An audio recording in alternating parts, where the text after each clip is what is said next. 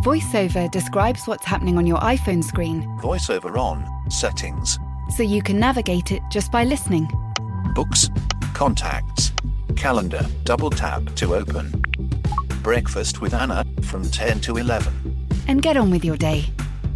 Accessibility. There's more to iPhone. Hey, it's Danny Pellegrino from Everything Iconic. Ready to upgrade your style game without blowing your budget? Check out Quince. They've got all the good stuff, shirts and polos, activewear and fine leather goods, all at fifty to eighty percent less than other high-end brands. And the best part? They're all about safe, ethical and responsible manufacturing.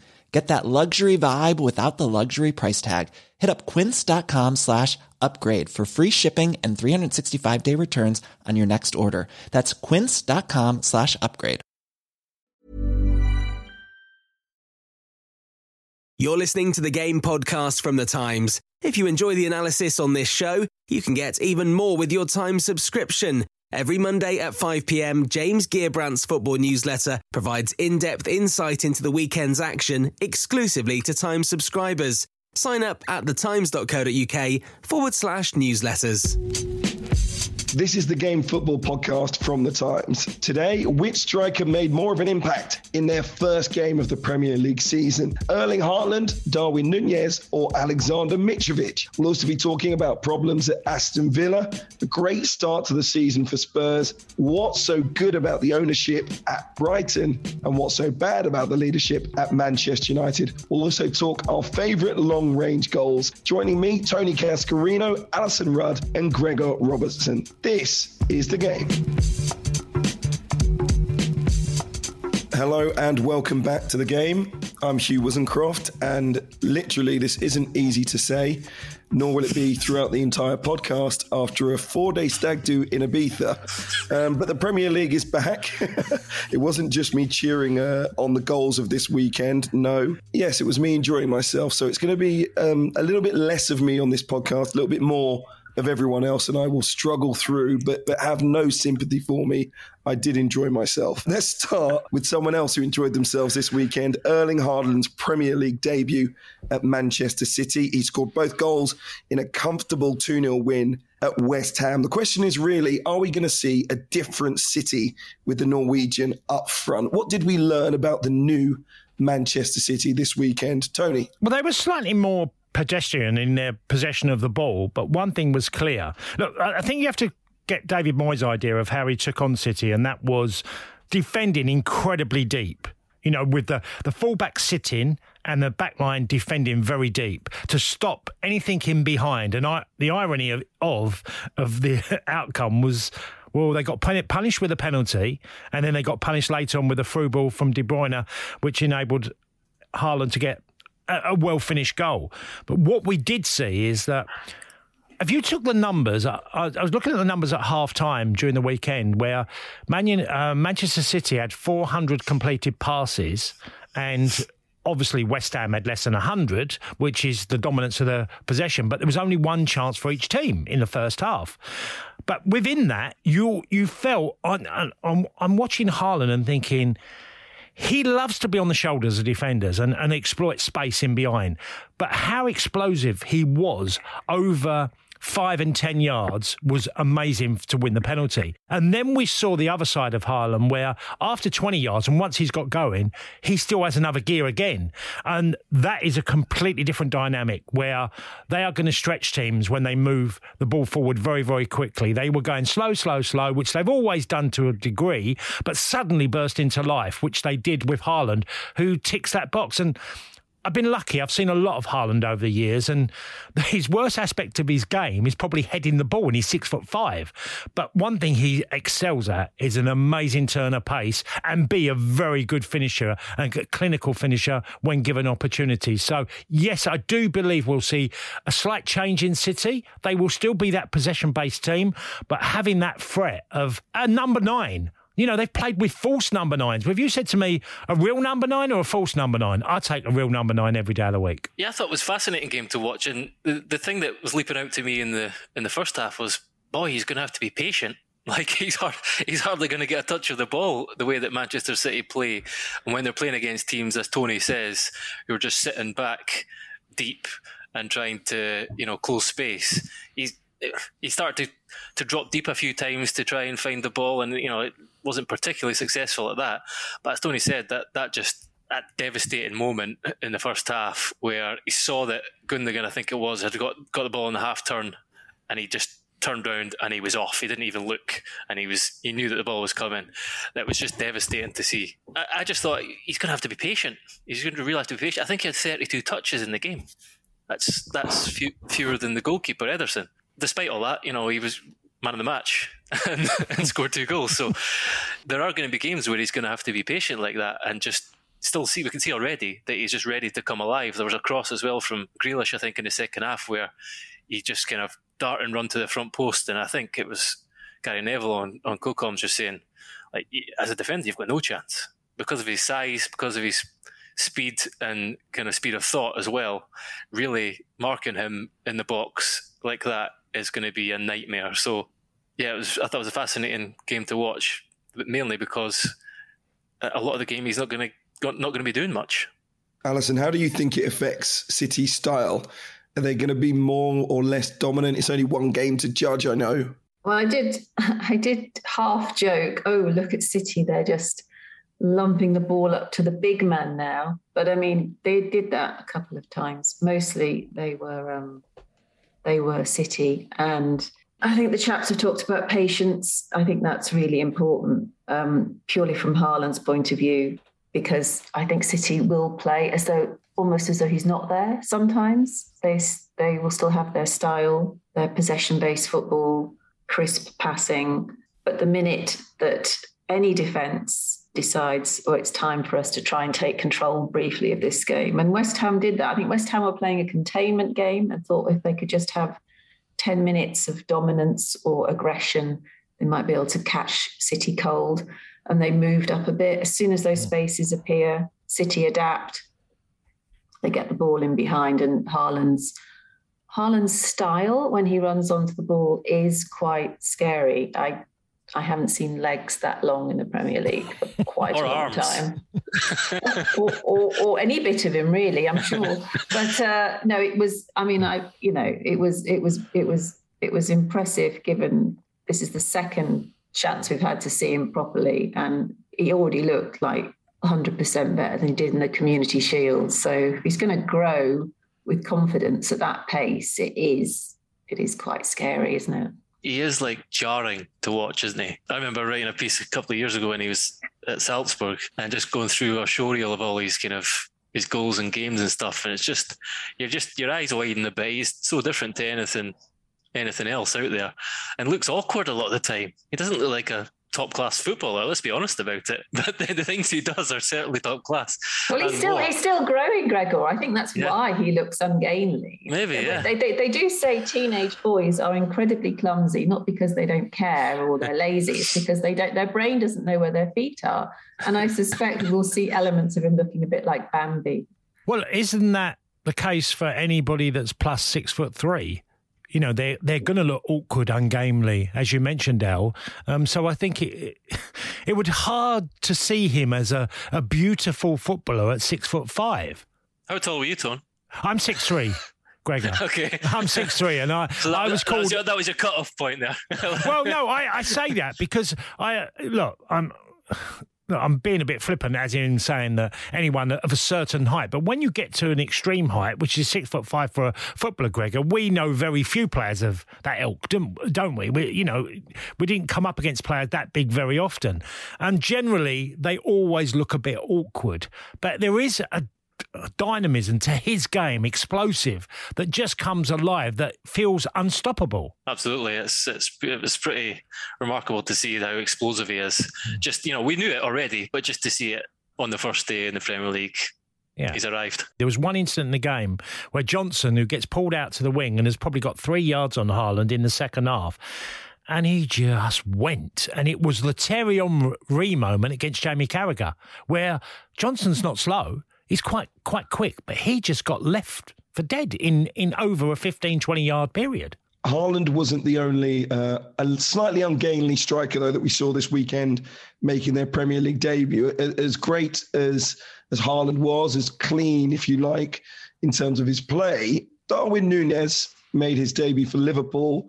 He was quite fortunate. He scored and assisted one, but he made himself much more of a nuisance, I think, than Roberto Firmino as he came off the bench. It wasn't the best day for Liverpool. Um, they did manage to hold Fulham at Craven Cottage, so they got themselves a good point. But maybe they show that they have a little bit more work to do to find their rhythm than, than Manchester City do. There's, there is a part of me that feels, in the early part of the season in particular, Liverpool might be playing catch-up.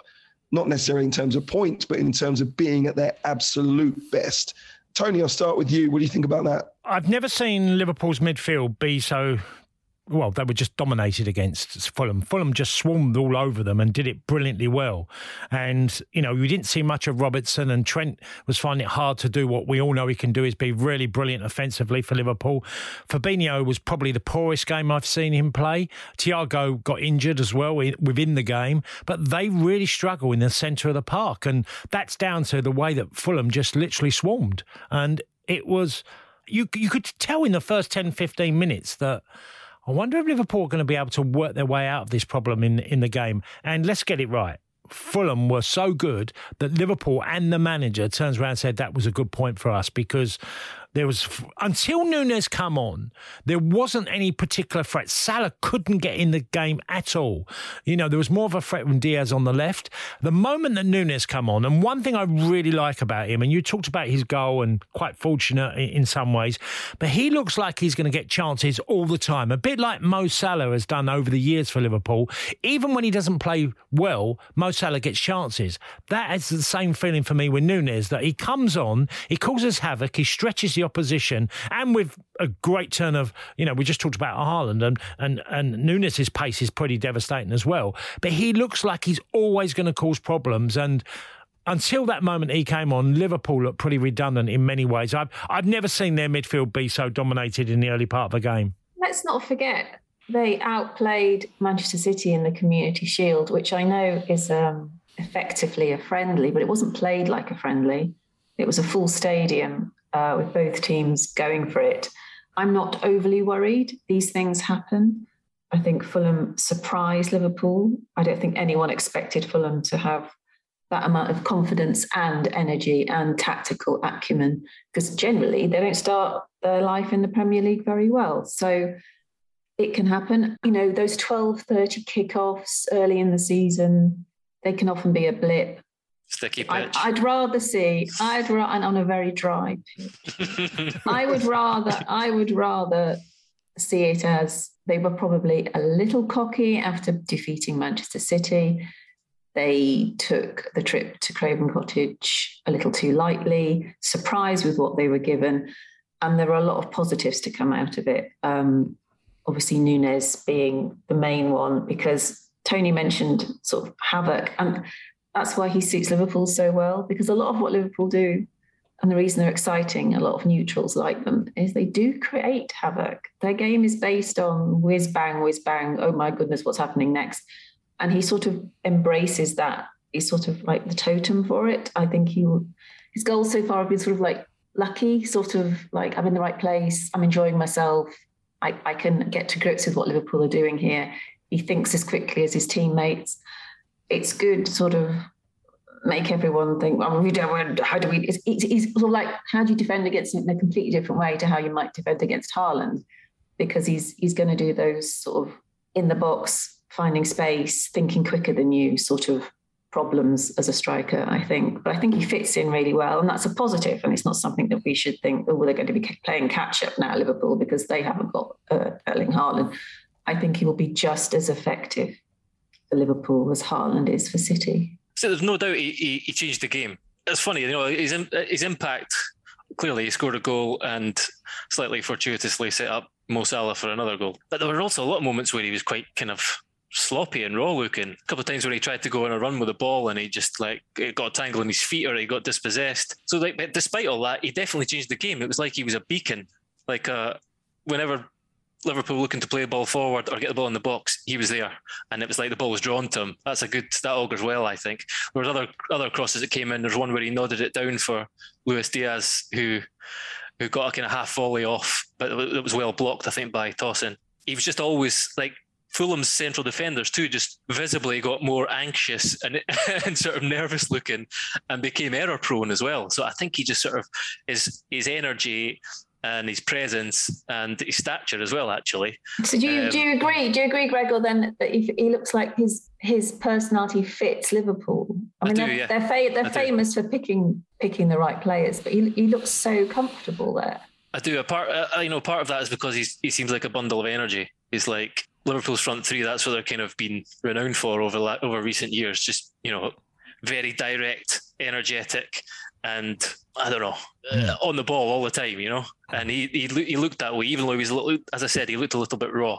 And with regards to before that, I mean, I, I'm with Tony. I would I would give Fulham the credit. I think they they in, in midfield in particular just ran all ran all over them. Palhinha was a, looks like an absolute snip at twenty million. Portugal midfielder who Fulham signed in the summer. Him alongside Harrison Reed. That's that's a promising, you know, two, uh, duo, full of energy and running, very combative as well. Uh, you know, Liverpool just they played a few sloppy passes early in the game, and, and Fulham took full advantage. He just just kind of snapped snapped into the tackle and, and ran all, ran all over them. So uh, we have to give Fulham great credit, but there's no doubt that Nunez uh, looks a good fit and he changed the game. I think there was another forward for us to discuss, our third on this podcast, but a second in that game, who Gregor used the word beacon, um, Alexander Mitrovic, a couple of goals after forty odd in the Championship last year. The responsibility that he seems to have taken on, he seems to have basically found a real home that he loves in the shape of Fulham. He could be massive. He could be key if they're going to survive, Tony. How well do you think he played? One thing I would say, and this is an easy, sometimes we can always throw this at players, but he looked slimmer than he normally is. Now, I'm talking maybe a couple of kilos, four four and a bit pound, lesser than he did, uh, certainly as his days at Newcastle when Rafa totally didn't fancy him and shipped him off. Mitrovic has got a great goal and score record for Serbia. His record in the Championship is exceptional. Now, stepping up from Championship to Premier League, obviously that's a huge obstacle. I did it myself back in the late eighties with Millwall. You you come up against far more accomplished defenders who are a bit quicker, way better technically, and, you know, they tend to be dominant on the ball. They will be composed. So it's not like playing in the Championship. And I would say that Mitrovic did something that has been missing in the game for for quite a few years now, where just your presence and your physical ability and just Virgil van Dijk looked uncomfortable all game against him. And yes, the penalty was... Most people go on the air of deciding, yes, it's a definite. I'm. It's a bit of a coin flip type of penalty for me. But again, all he, what he did brilliantly was his running. He's not quick, Mitrovic. He's not blessed with what we've just talked about, Haaland pace, or even close to that, or even Darwin Nunez. He's not. He he's just a strong runner, but caused Liverpool lots and lots of problems. And I, I'm so interested to see how he does over the course of this season, because obviously, Marco Silva has st- stayed with the centre-forward that got forty-plus goals last year in the Championship, believing if he gets me fifteen, we'll stay up, and that will be a great return. And if he does achieve that, I'll be surprised, because I, I would have said if he gets ten this year, he'd have done brilliantly well. But quite clearly on Saturday, I mean, Fulham are going to have far bigger tests, as in, you know, playing Liverpool... The adrenaline is already going. The opening game of the season back in the Premier League, you are flying on all cylinders. And Mitrovic was. Now, when we go into the season and tougher games and you've lost a few, I think that's going to be the bigger test for Mitrovic. But brilliant on Saturday, and did everything that a, a number nine should do for his team. Interesting, Tony. First thing you mentioned was um, Mitrovic's weight, because I interviewed Shad Khan, the owner of Fulham, just before the season started. He'd made a trip to the training ground, and I don't, I mean, I sort of feel like he shouldn't have said this, but he, I, I said, you know, how's it looking? And he was saying, well, you know, gee, gee, Alison, I, I, I saw, I saw Mitro, and, and he was looking really fit, looking really like he, he, he wasn't, he wasn't holding the pounds like he used to hold. And he was basically saying he used to be a bit of a fat geezer when he came back for pre-season training, but that Marco Silva had told him he wasn't having any of it. He wanted him to be trimmer and to come back in shape. And sure enough, Because, I mean, it's worked. Maybe maybe he's just found the right manager for him who can handle his personality. Everyone was shocked at the training round. Mitrovic came back from his holidays looking very, very trim. And that's the starting point, isn't it? Because if you if you get promoted with Fulham and you're, you've been out eating your trifles or whatever, and you come back, you're not going to you're not going to carry on in that mould of being a top striker from one division to the next. You've got to make an extra bit of effort, and he's Mitrovic has done that. So it's a no-brainer to laud him if you're Fulham, because he broke records last season. Ow. And was a nightmare to play against. But he's fit now. He's properly fit. He's taking it more seriously than he's done before. Al, can I just jump in there? Because this is from a personal... You know, what happened to me when I went to France, I played in England at normally around fourteen stone. I ended up playing my first game for Marseille at thirteen six. The difference was unbelievable as me as an athlete. I suddenly, and I don't think I ever topped over thirteen ten by the time I'd finished in France, but that was still four pound lighter than I'd ever been in England. And it made an insane, I have people that come to watch me and said, wow, your running ability and your, you know, your energy for ninety minutes was extraordinary. People would come and say to me, you know, see me before the game or see me after the game, say, you look actually ill, because my face was so chiselled. And I said, I've never been so fit. And I was thirty-four, thirty-five. And so now, and look, I've said this all along, big centre forwards, they can't be slightly out of condition, because they can look, like we touched on earlier, ungainly, awkward, and just not on uh, up to speed of the game. But when I was as fit as I could be, I ma- it made a massive difference to me. And obviously my belief in myself it excelled. And Mitrovic, as soon as I saw him at the weekend, I was like, yeah, he looks he looks trimmer. Only a tad, but a big difference in... I mean, watching him chase around Liverpool's defenders, well, I haven't seen Mitrovic do that ever. Look, he, he was outstanding. But the one thing I would say is, and I wrote about this on Monday, I was at this game, was that I think he's the kind of narrative around Mitrovic about, you know... too good for the Championship, not good enough for the Premier League, is actually unfair too. Yeah. If you look back at his season, he's had three full seasons in the Premier League before this, and they've all ended in relegation. So, you know, that, that's not his fault. He signed for Newcastle when Steve McLaren was the manager, and that, we all know, you know, how that ended. I think six wins in twenty-eight games McLaren had. So, and he scored nine goals. Like, mm. it's not a disastrous return in a in a really miserable Newcastle team where the, the atmosphere was sour. Uh, at Fulham, when he helped him back up his first season, he scored eleven goals. And that was after Fulham had spent the one hundred million really badly and, you know, completely wrecked their team morale, and also sacked two managers, Jukanovic and Ranieri, before turning to Parker. So that was another pretty turbulent season. He got eleven goals. And his last season, he only started thirteen games because Scott Parker didn't play him.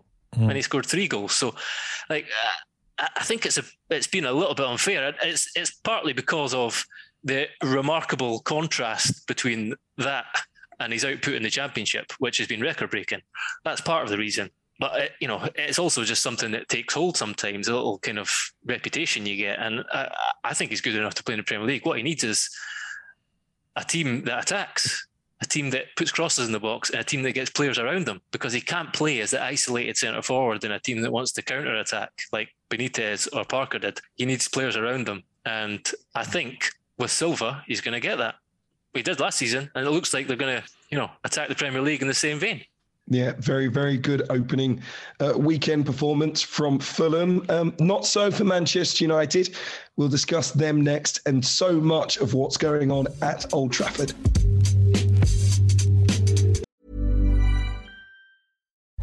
As you're listening to me, Daisy, Apple's iPhone disassembly robot, is dismantling an iPhone into lots of recyclable parts. That's how Apple recovers more materials than conventional recycling methods. Thanks, Daisy. There's more to iPhone. Rising sea levels, extreme weather patterns, extinctions of species. Our planet needs protecting. I'm Adam Vaughan, the environment editor for The Times, and this is Planet Hope from The Times, in partnership with Rolex and its Perpetual Planet Initiative. In this podcast, we hear from leading experts from around the world who are committed to finding solutions. These explorers, scientists, entrepreneurs, and citizens are committed to a common goal: to protect our home, Earth. Listen now wherever you get your podcasts. So congratulations to Brighton and Hove Albion, who won at Manchester United for the first time in league history. Uh, Pascal Gross with a double as he continued his great run against United. It was a fantastic performance from Brighton, so I want to very quickly start by discussing them. Gregor, um, I think for a lot of people, there was such a huge contrast between the two teams, but I think Graham Potter deserves credit and their players do as well. What did you see from Brighton? More of the same, more of a very well-coached, invested team, despite having lost a couple of their best players this summer. It's, it's funny, I, read, I was reading um, an interview with Graham Potter by Johnny Northcroft on, in the Sunday Times this weekend, and I've said in the past on this podcast that, like, you know, Graham Potter's record's remarkable, really, when you when you think back to his time in, you know, Ostersund's, uh, Swansea, and what he's done with Brighton, you know, completely transforming the way they play, taking them up. I think they finished ninth last season. I, I, but if I just, I, you know, he seemed, he's clearly, he clearly does something to engage his players and get remarkable levels of performance and improve his players. And he, he, then he comes out in front of the, the, the cameras and he goes fairly bland sort of platitudes, his answers. And you don't, I, I don't really see it. I don't really see where's this kind of inspirational figure. Then I read Johnny Northcroft's interview, you know, someone who sat down with him probably for a good hour and had a chat. And you just see him, you just hear someone who is like a, a good person. That sounds really simple. I mean, Nottingham Forest player said last season that Steve Cooper was someone who kind of showed them love. And I think he does the same. I think it's like been very valuable. I think he, he was talking about having he lost both of his parents in uh, his first six months at, at, at Brighton. And it just made him think a lot about what, you know, you should be doing with your life. And he's, he was saying that the biggest thing is trying to do something positive for for other people. I think he sees he sees that as his, his job at Brighton. So, you know, before we start talking about his tactics, which are, are superb and kind of did a lot more than uh, to impress than, than Manchester United, I think it's really his his success is rooted in being able to engage players and, and improve them and, and ask them to kind of buy into something which is going to improve themselves and improve the club. Then you talk about their tactics and the way they dominated the midfield with that kind of box midfield of uh, Lallana, McAllister, Caicedo and, and Gross. Manchester United were just all at sea, still watching Fred and McTominay chasing, chasing like shadows, headless chickens, whatever cliche you want to use about that midfield. They just dominated, and and uh, you know, we're going to talk about Manchester United afterwards, but mm. Brighton were Brighton were brilliant. The goal as well, I think it was their was it the second goal where they just started in the, from their own corner and built their way up through yeah. through the pitch. Got the shot off and there was five or six bodies in the box. They flood the box always. It's just mm. brilliant to watch, and what Graham Potter's done uh, continues to do is pretty remarkable. I just I want to echo what Gregor just said, because I have sat down with with Graham and he he is different when he's away from the camera. Although he was funny this weekend, wasn't he? Because he did say Danny Welbeck would have played with a toilet strapped to his bottom yeah. because he'd had, a, he'd had a tummy bug.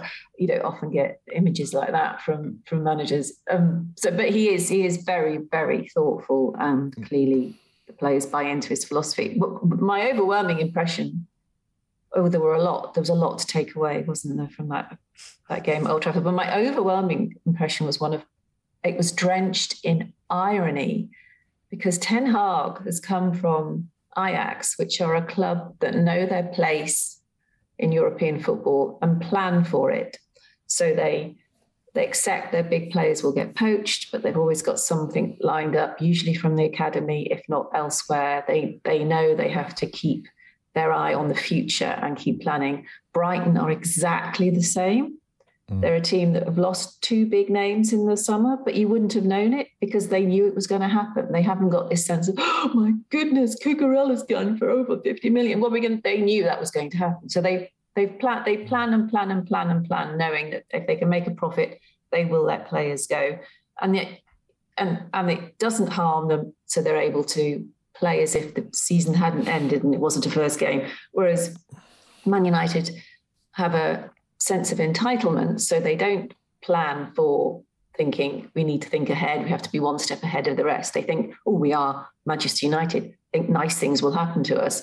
So they look like a mess, hadn't planned properly, and even they'd got one player that Ten Hag had wanted in Christian Eriksen. He chose to play him out of position for half the match. So you do think, that to me is just so ironic that he has come from a philosophy where you don't take things for granted, and yet there he is plonked in a club where they take everything for granted. I just add on to that, Hugh, and obviously Alan Gregor, is that I read in that column at the weekend was that he openly admitted he hated running.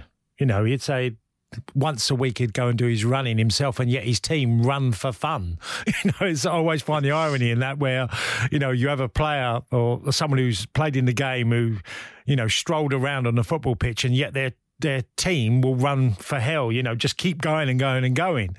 Look, the the football club is run brilliantly. Tony Bloom is someone not. I don't really know, and no one really knows Tony Bloom, but I played poker against him many, many years ago. And the way he does the handling of his football club, and obviously there, Al and Gregor alluded to it, you know, the way the football club is run, and it is identifying what we need all the time. And it's not one player, it could be three of the same position or even five. And nothing changes. You know, Bloom gets the maximum for two players. You know, Bazuma, not so much as in, you know, Cucurella was extraordinary fee from Chelsea. That was just sixty odd million pound for a, you know, a guy who's done one season in the Premier League, and yet Bloom stood there not letting anything happen but what he wanted for the club. And look, and Hugh, you're a Man United fan. Danny Welbeck played everything like a Man United's forward should play. We just touched on Mitrovic. Watching Danny Welbeck, who used to be a Man United player, who was a free transfer, watching Lallana, a free transfer, watching Joel Veltman at right back, who they paid eight hundred thousand for, and I watched a lot of when he was at Ajax. And you think, one had, you know, a structure put in place, and the other one is just hit and miss, hit and miss all the time. And you know what? They're missing all the time at the moment, Man United, and what they do. And watching Brighton, where it's all hits, and just think, wow, you know, this club is... So... Matthew Benham is doing the same thing at Br- uh, Brentford. Them two, Benham and Tony Bloom, used to be partners in their business ventures, OK? And they've both got the same identity at each football club, that even if they lose someone, they know they can replace them. And and I find that extraordinary. And, and Al said, you know, it's run like I, Ajax is. It's exactly that. Tony, who's the most interesting person you've played poker with? Well, I played, well, no, I would say, I don't know if you'd know him, but they know the guy who plays Everybody Loves Raymond. Um, what is his name? Oh, God, the, the main lead. Yes, I've played against him in, in Vegas, okay. And that was That's very funny because cool. I love the show. But, um, yes, I played against him. Um, I mean, Bloom was, he's known as the Lizard, which is literally the ice-cold lizard. He doesn't show any reaction to anything. And he, he seems to operate like that as an owner of a football club. You know, he's the best negotiator. I mean, people, we talk about Daniel Levy, but Tony Bloom sort of goes along and runs this football club, and it's like, wow, he never makes really any comments on anything. I tried to get an interview with him about ten years ago, and it was a flat no, purely because I think he knew I knew quite a bit about his background, you know, and where he started. And if you Google him and say his career earnings, now he hasn't played poker for probably ten, maybe even fifteen years in tournaments. He's earned three and a half million dollars in poker earnings, okay, winning into what he's won in tournaments. And you can you can go on the Hendon mob and look at it and see Tony Bloom there. This guy employed a lot of young poker players that were brilliant geniuses on numbers and employed them in his football strategy. He's done that. I know some of the young players he employed. They, they've worked for him. And they knew nothing about football, but knew everything about stats and numbers. Can I put in a request for the, the, this year's Christmas dinner is actually a poker match for all of us? That sounds fun. One of the most jarring things too, quickly, is that I was thinking about this the other day. When was the last player Man United signed? Uh, who, who was the last player Man United signed who improved? Like, you could say that Bruno hit the ground running, right? And he was, yeah. But he's he's he's drifting now. So I I, I was looking back, and I, I think it could be like Robin van Persie. That's like, we're talking a decade ago. It's incredible. And the jar, the jarring thing is, every single Brighton player has improved under Graham Potter. A, like an endless list of, of Brentford players yes. have improved at that football club, no matter who the manager is, because there's a culture that's like, that's what that's what we're here to do. We're here to improve. If we all improve it individually, we'll do it, do it collectively. Like, I know this is probably depressing for you, Hugh, but I, it, like, what is what are Man United now? It's just remarkable how how far they have fallen. Well, it's not a shock that they lost at home to Brighton at all. That's, on the opening that's true, yeah. season. No. Henry Winter writing in the Times that there aren't enough leaders at United from top to bottom, basically saying the lack of direction emanates from the owners. So it's interesting you were talking about uh, Brighton and Brentford's owners, Tony. Yeah. The links that we've seen to Adrian Rabiot and Marko Arnautovic suggest to me that there is a, a very uh, strong sense that there is no leadership and no direction at Manchester United. What's gone on with De Jong underlines that. After about four weeks, most Manchester United fans were saying, give up on it. You need players that are going to improve your team. And there they still are in the transfer window, making more and more mistakes. Actually, funny enough, Alison, I should ask you about this because I've been thinking about Manchester United recently. Are Liverpool fans looking at United and seeing similarities to what led to them not winning a title for thirty years? Was there a sense that that happened in the nineties with Liverpool, a lack of leadership and direction? I, um, no, they're not, because it's not even comparable, to be to be quite honest. It really isn't. There were mistakes made at Liverpool and the wrong owners were there. But as a club, it, it never lost its identity at all. And the succession of managers weren't quite right. But there, there was always that sense of round the corner, there would be something amazing could happen. Tell the truth. No, I'm you telling the truth. It was never, it was never, it was never as bad as it is now for Manchester United. It really isn't. I feel though even the slippery slope is getting slipper, more slippery and steeper. There isn't, there isn't light at the end of the tunnel at all. To quote Serena Williams, who talked about light at the end of the tunnel this week. It, there isn't any. There really isn't. I mean, it's it's as though it's la- layer upon layer of joke. So you get in someone who's respected like Ten Hag and you think, ah, okay, here's someone who's going to end the jokes. But no, what does he do? He, he comes in and he makes like silly little tweaks, like wanting wanting the dugout to be nearer the fans and just silly things like which hotels they stay in. These, this is not what Manchester United need. And if you actually think you can walk into somewhere like Old Trafford and by fiddling with what time you have supper is going to change everything, then you're a bit of an idiot, to be quite honest. I mean, he's come on. He's doing. He's he's clearly a, a details-driven guy. With, with anyone who's kind of read anything about him would would would know that. So he's just looking at everything. Well, no, no, but come on, no, Gregor, Gregor, Gregor. Details, his... details do not. That's not what the club need. Details about how long the pencil sharpener is. That's not. That's not what you need now. No, but that's what he controls. So what what he what he does not control is the people above him. The people who run rec- recruitment, and it's quite telling, in fact, that a lot of the players he's they've signed or been linked with are players he's worked with in the past. So it, he could he's controlling what he can control. It, the things that are out of his control are what really are dragging Manchester United down. Yeah, but do you know? Okay, I, okay, no, I'm not disputing that he's a detail-driven bloke, and that's fantastic. But that, that he actually believed he'd go in there and by having the attention to the small detail would make the big picture better, I think, would be de- the deluded part. Well, he's the latest guy who's been sold sold a dummy.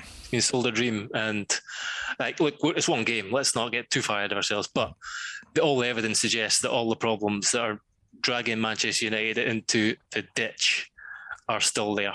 Yeah. Look, look, I would say they're stealing a pen and robbing a bank. And they're two different things, but they're both a crime of theft, okay? Now, why I'm saying that is because... the details that I watched on Saturday, the small details, well, the alarming one was playing Eriksen down the middle as a false nine, which I didn't even envisage. And when I saw him there, I was like, well, I've never seen him play that position ever. Now, we can all go, well, false number nines at Man City and wherever other clubs have done it. And that, that's a fair point. That's a massive detail. That is... that is robbing a bank. That is a, a massive change in... Uh, I, I I looked at United the weekend. I thought, what do they remind me of? And I, and I don't want to go just down to poor poor performance by individuals, but they looked like a glorified bad five-a-side team. That's what they look like to me. I'm watching them and thinking, everybody who's getting on the ball is looking for the pass. It's like on the five-a-side gyms you play when you finish playing football. You go and meet your mates, Gregor, or something, you know, that sort of idea. And I, I come away thinking he will get away with that performance because Brighton were brilliant, and also Man United's first home game, and this, and this isn't a resu- surprise result. But there was nothing in their performance that even had any sort of idea of the past, of what you would expect at Man United. You know, I'm, I'm seeing them get dominated in midfield. I'm seeing Welbeck literally run behind uh, Harry Maguire every five minutes. Martinez, who played alongside him, by the way, yes, it's his first game, but he didn't give me any assurance at all that I thought him and Maguire could even be okay. I mean, I remember talking last year about Varane coming from Real Madrid, and I went... I said, straight away, I said, look, he's not the player he once was. United have got a player that wasn't as good as what he used to be, that ha- that won loads of trophies in Madrid. Now, United have got to change what they're about. And I I don't like their transfer targets. I, when I saw Arnautovic, I was like, wow, no. First thing I thought was, that's a, is that an Eric Cantona? Well, when Cantona joined Man United, he was twenty-six. This guy's thirty-three. Cantona had left before he was thirty-three at Man United, and also he come the year that the class of ninety-two came in. That was the year Eric Cantona, who was that, you know, maverick of a footballer. That's, Arnautovic has been that, but you would be bringing in a, a player that I just don't know. I mean, I know stuff about, for people I know who work for Arnautovic, talking about rocking the boat. This guy sinks boats within a football club. I, I get angry when I talk about Man United because, you know, Alison made the point about Liverpool and where they were and is this a comparison? And I I sort of think, well, Graham Souness's Liverpool team weren't particularly good, and I think they finished just above mid-table, uh, if I can remember exactly, but around that sort of position, and they were pretty poor. But United have been poor for a much longer time. Yeah, I tend to agree with you on that, Tony. And I was reading Wayne Rooney's a couple of days ago uh, in the Times. Um, he was talking about Cristiano Ronaldo. He said Manchester United should allow him to leave. Did we get an answer on Sunday to why they need him so much, Gregor? No, we got an answer to why uh, they're still so dysfunctional. They, they need him if they don't sign anyone else. They, they need to sign other strikers and then let them go, get rid. But, you know, we're talking about why did he play a false nine with Eriksen? That's your answer, because they've got a moody, unfit Ronaldo on the bench. So, like, it, it, I, I'm really not holding any blame of, at all to, to Erik ten Hag yet. This is just, he's just the latest patsy in the seat. Man United would be better off without Ronaldo. I think we could all agree on that. What they need to do is is figure out how to, how to have a joined-up recruitment policy that doesn't go and sign a guy who's what is what did Tony see thirty-three and has played a couple of years in Shanghai. I mean, it's insane. It's insane. Nobody, nobody forced Ten Hag to take the job. You're being far too kind, Gregor. He chose to take this job. If you believe you're the Messiah, after all that's gone on, that that, that is an element of delusion. But you can be sold. You can be sold a vision about the change that they keep talking about, and you know about the new. about, you know, new roles for people in important places, but we're just not seeing any evidence of it having any effect yet. So can I just jump in there? Because there's one thing that was alarming to me is that, you know, making, you have to hold Ten Hag to, you know, to what happened on Saturday. You know, he, he is the gaffer on that particular day. Now, he's got players who I would say, the way he wants to play, they're not comfortable on the ball. First of all, the two midfielders, that's quite obvious. They're not the quality of the way he wants to play. Now, I'd add in Rashford ticks that box as well for me. As a, as a forward that keeping and passing and moving the ball the Ajax way, which obviously that's his identity. I'd even argue the goalkeeper. The goalkeeper is not good enough with his feet to be expected to play out from the back. So there's an alarming mistake from Ten Hag there, thinking, well, I can't do this at the moment. I don't have the players in that are capable of being so comfortable on the ball for us to be able to do that. You know, what did what did Pep Guardiola do when he first joined Manchester City? He went up to Joe Hart and said, you're not for me. I play a certain way. I'm going to bring in a goalkeeper. Swear, the first move he did. Yeah. No, I, look, you're right. There are clearly glaring, glaring holes, but if this is the way he wants to play, a, you know, often managers believe that they can they can change players. and they can, you know, add something to the game. But I also think you just look around Manchester United's eleven there and think that there's probably five or six of them that shouldn't be anywhere near a Manchester United starting eleven. So he's he's in trouble. Still some way to go in the podcast, but I did want to get some quick assessments from all of you on some of the other games in the Premier League. Wanted to begin with Aston Villa, beaten two nil at Bournemouth.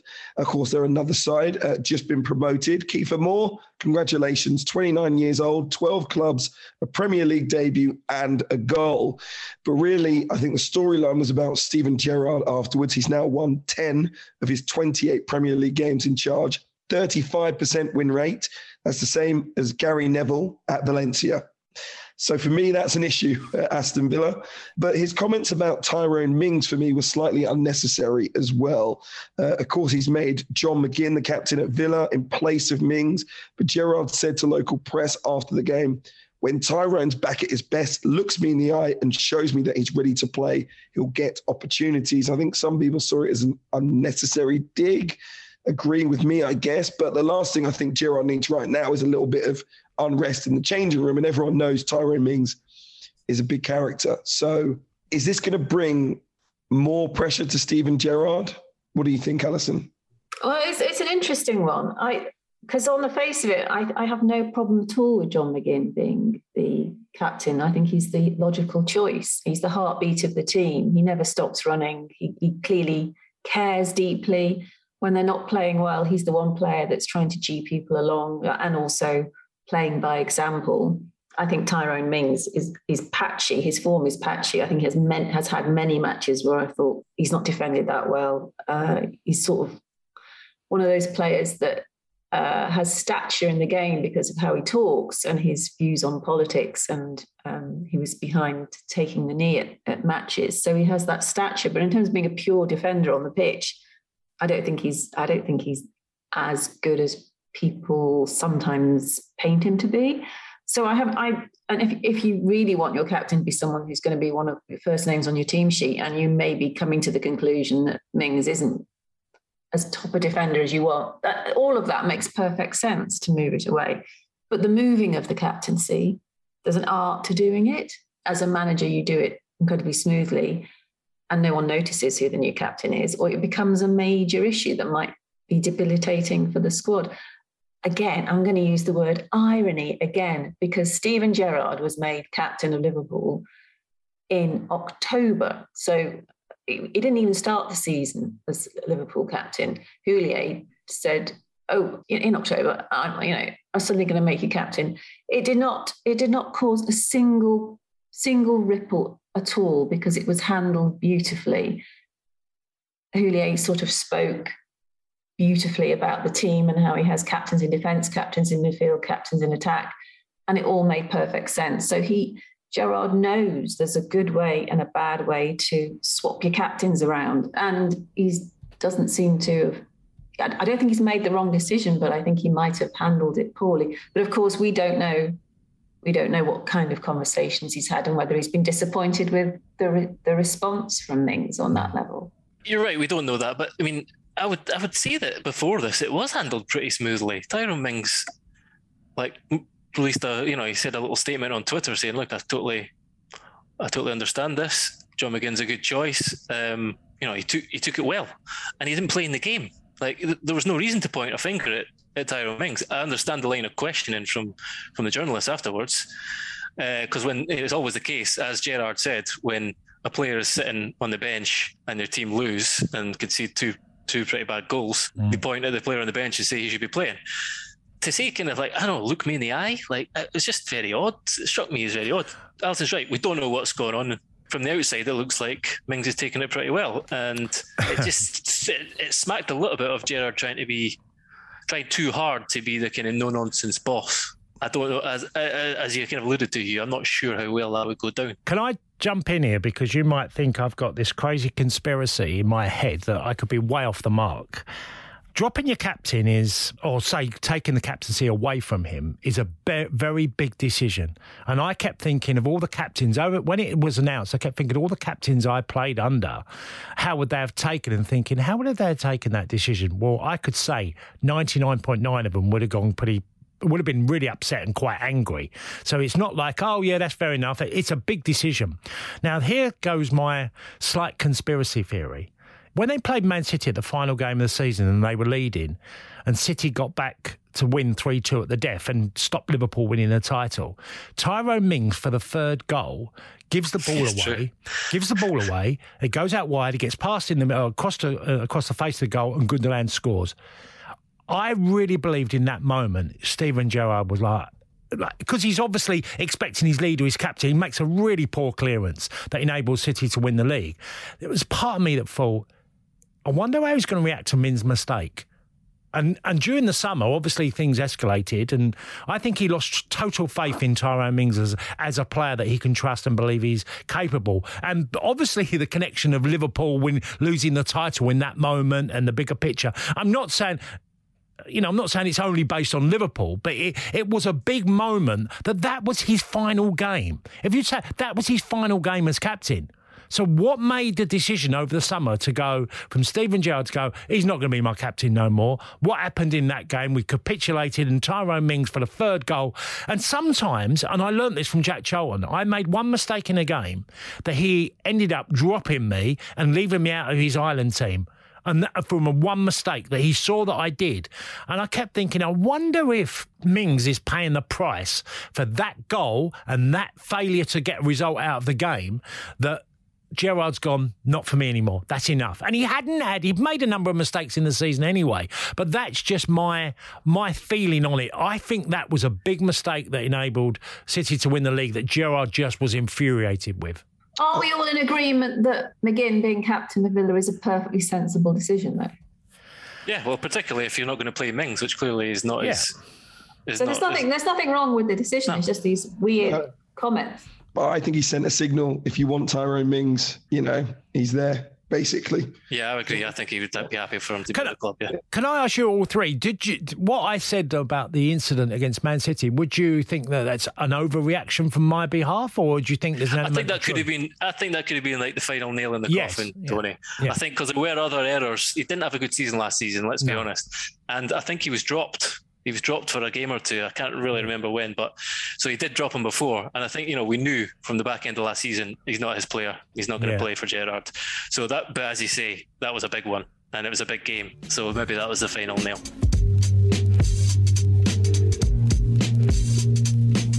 Elsewhere, a manager who is cruising at the moment actually, I think, sent a bit of a, a message. I know it was Southampton. They scored plenty of goals against Southampton before, but Spurs scoring four on the opening day for the first time since nineteen ninety-four against Southampton. They were just purring. Kulusevski purring.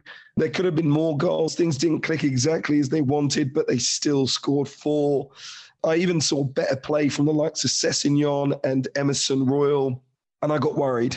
Not that they were going to win the league, but that they might be in the conversation. Seriously in the conversation, which until that point, and yes, it's one game, I had thought was a bit of a serious over over um, stating of how good Tottenham can be, but they, they, there's a confidence growing there. Um, and I was impressed by this performance. It's why I wanted to, to outline it. Tony, what did you see from Spurs this weekend? Well, we touched on f- uh, physical condition earlier on in the podcast, and Tottenham, and seeing their images of the pre-season, which they were quite clearly taken to the absolute highest level of physical condition. um, they had amazing energy. Amazing energy, and the, like you touched on there, Hugh, the, the wing-backs getting into positions, Sessegnon scoring, going one nil behind, continually relentless pace of the game. It was just extraordinary. And I know many people have muted this out and saying Kane and Son didn't score. I, okay, I get that, but if you imagine that, if you ever would have... you know, fought before the game, well, they've won four, you immediately think, well, Son's probably got two or Kane's got two.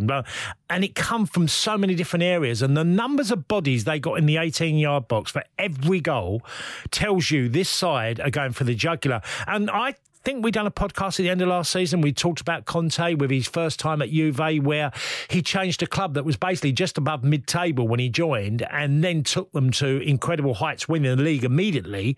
Was He makes devastating change at a football club, and I, I'm pretty sure this Tottenham, I, I don't even think it's a conversation in saying they make the Champions League. I, I just think that's an obvious one now. It's how close can they get to what City and Liverpool have done in the last three and four years, I think is the, the better conversation, which I think will be way closer uh, than what we've seen in years gone by. I think the, the, the big thing is defence. I think they look like it suits Eric, Eric Dyer to be the centre man in a in a in a back three. Romero is a top class player, yeah. And Davies, it suits Davies as well. And you know they've brought they've brought in uh, Longley as well. You know you said as you said Emerson Royal played well. I, I don't think he's good enough personally defensively. And Doherty's not really reached the heights he did at Wolves at Spurs. But just bringing in Jed Spence as well, who's you know probably looking at a little more as one for the future. I think probably it'll keep them on their toes a bit more, make them raise their standards a bit. And Sessegnon was brilliant. I mean, probably one of his best games since he's been at the club. So mm. we don't really have to talk about the front three because we know we know how how blistering they are and on the counter and how talented they are. Kulusevski being a brilliant signing, but for me, it's just if Spurs can if Spurs can be solid and as you know as Conte's teams often are, if they can be solid and, and get that kind of formation resolute, they're going to be going much closer this year. I think they'll be. I think I don't think they're going to be in the conversation at the end. I think they'll be. They'll be there until they'll be there a, a long, a long part of the way, though. Perisic on the bench, Spence on the yep. bench. Yeah. Moura came on, Longley, who you mentioned, Basuma as well, and Richarlison not even involved. For me, that's the big change at Tottenham. That strength in depth, which we questioned before. We might still have questions over some of their starters too, but look, they've still got time in the window. What they've done so far has been pretty fantastic. I'm just, I'm a little bit worried about them. Are, are you, Alison? Oh, no, I don't need to be worried about it. You're the one that needs to be worried about them. Just pushing further down the pecking order Man United, aren't they?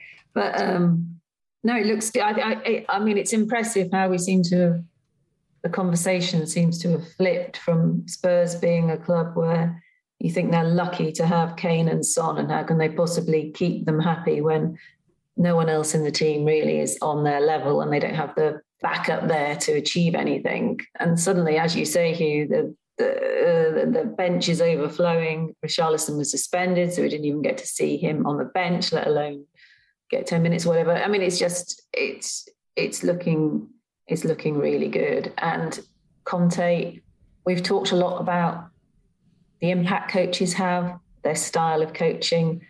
His is his is quite specific and different in that he, um, you know, he, he's, his famous quote from pre-season was, I, I don't have to make the players happy, they have to make me happy. And in one fell swoop, he solved the problem of people getting enough time and being worried about being on the bench. They're going to be happy to be even chosen to be in the match day squad. So with a chance to get off the bench to impress him, uh, he's he's played it cleverly so far.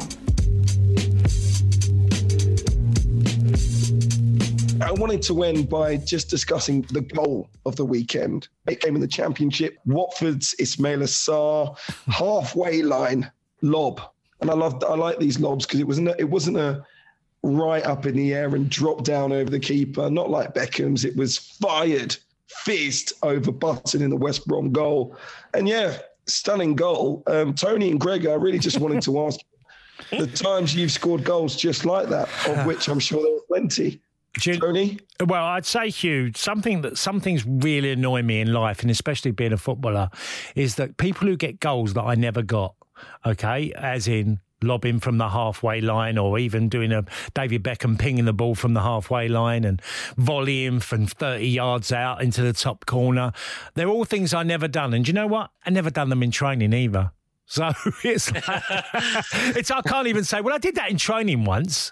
Well, no, I didn't. I never lobbed the keeper from th- well, from the halfway line, which is, you know, nearly best part of fifty yards. So I'm always very envious, as you can probably hear from my voice, that um, of players that can do things I could never do.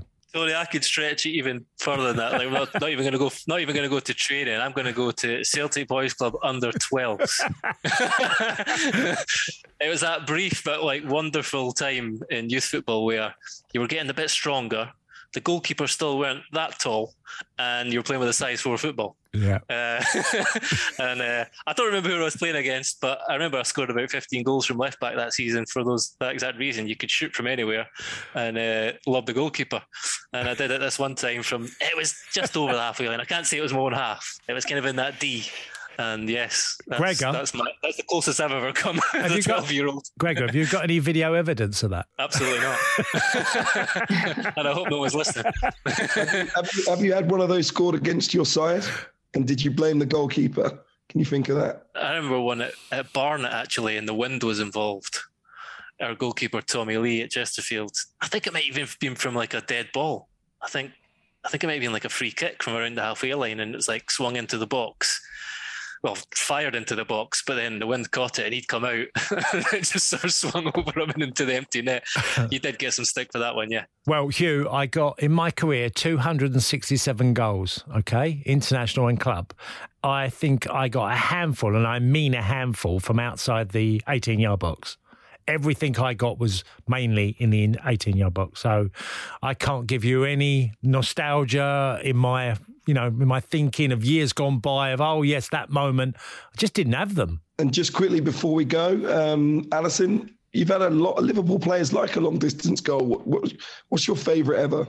Ah, well, it's not, not going to be a Liverpool player, although no. He was a Liverpool player. So Charlie Adam against Chelsea. I was reporting on the game, and one, I have a list of obsessions, and one of my obsessions at that time was Charlie Adam. I felt he wasn't He was underrated. I, I, I was slightly obsessed with him. And I was boring everybody and saying, oh, I can tell. I can tell Charlie Adam's in the mood to do something good today. And they were, they were looking at me like, come on. Yeah, come on. This is Stamford Bridge. But I could just sense he was in, you know, he had a twinkle in his eye or something. And sure enough, he did score from the halfway line. I mean, his, his left foot is a dream. And I just felt very, very smug because then a lot of people looking at me like I was sort of, I don't know, needed to be um, burnt at a stake or drowned in a chair or something, because I could see, I could see, I could sort of, I knew it was coming. It was very, very, very beautiful. And he, he did things like that. And I think most people who do score from the halfway line tend to do it like with a slight shrug, like they do it every week. And he, he was no exception. It was lovely. And it was just lovely to be there for it as well. I've got a new favourite after watching a few this morning, and it's Dejan Stankovic for Inter Milan against Schalke in two thousand eleven. Look it up, because it's different. The goalkeeper came out and, like, you know, there was a, a ball played through over the top for someone else to chase. I, I can't remember who. And the goalkeeper came rushing Man- out and Manuel, headed it. Manuel Neuer, no less. He came out and headed it clear, yeah. And mm. on the volley, Stankovic hit one of those beautiful first-time, like, flat volleys. You know, it wasn't like a big looping one that kind of, you know, down and bounced a few times. He just, he angled his body and hit it first time in the volley, flat, straight over the goalkeeper into the net. It was an absolute worldie. Because that's a bit different. You know, some of the, they're all great. They're all like, they all like make you gasp. But this one was like the just incredible technique. So that's my new favourite, Dejan Stankovic. I'd go for Wayne Rooney at West Ham when he scored one, it's on the volley from a long way out, and just and Wayne was probably playing as well as he ever done for Manchester United at that particular time. And when you see someone, you know, it's a bit when David Beckham done it at, Chris, at Selhurst Park, you know, that was a statement. But we all probably knew that Beckham could do somewhere along the career because his range of passing from long distance was extraordinary, and he did that at Palace. And Rooney to do that at West Ham with a bit more dynamism in his play and just. You know, he could strike a wonderful ball, uh, Rooney. And he's probably done it more than once in his career. He's probably done it two or three times. So I would go for that one. What's yours, Hugh? I like um, powerful ones on an angle. So if you've never seen it, Clarence Seedorf, nineteen ninety-seven, against Atletico Madrid, completely bamboozles the uh, the goalkeeper, who ends up about four yards left of the post and leaves an open goal, but he's, it's hit with so much power yeah. that you can understand. Honestly, it's about forty-five yards out on an angle, and it's hit with so much power. The goalkeeper's got no idea how to react, doesn't have any time, just left looking absolutely ridiculous, reminiscent of one of my other favourites, Cristiano Ronaldo against Porto, on the angle, across the goalkeeper, hit with so much power. I think that was a Champions League knockout game as well. So, um, yeah, similar goals, two of my favourites. So that is it for the podcast today. Uh, once again, I apologise for my voice, and I promise I will be back in fine voice and speaking a lot more for those of you that are Woozy fans uh, on Thursday's podcast. In the meantime, make sure you subscribe to the pod. Make sure you check out more of our great journalism. It's thetimes.co.uk forward slash the game. We'll see you on Thursday. I'm sorry, but I'll see you then. Thanks for listening to The Game podcast from The Times. If you've enjoyed the analysis on this show, you can now get even more with your Times subscription. Every Monday at five p m, James Gearbrandt's football newsletter provides in-depth insight into the weekend's action, exclusively to Times subscribers. Sign up at thetimes.co.uk forward slash newsletters. VoiceOver describes what's happening on your iPhone screen. VoiceOver on, settings. So you can navigate it just by listening. Books, contacts, calendar, double tap to open. Breakfast with Anna from ten to eleven. And get on with your day. Accessibility. There's more to iPhone.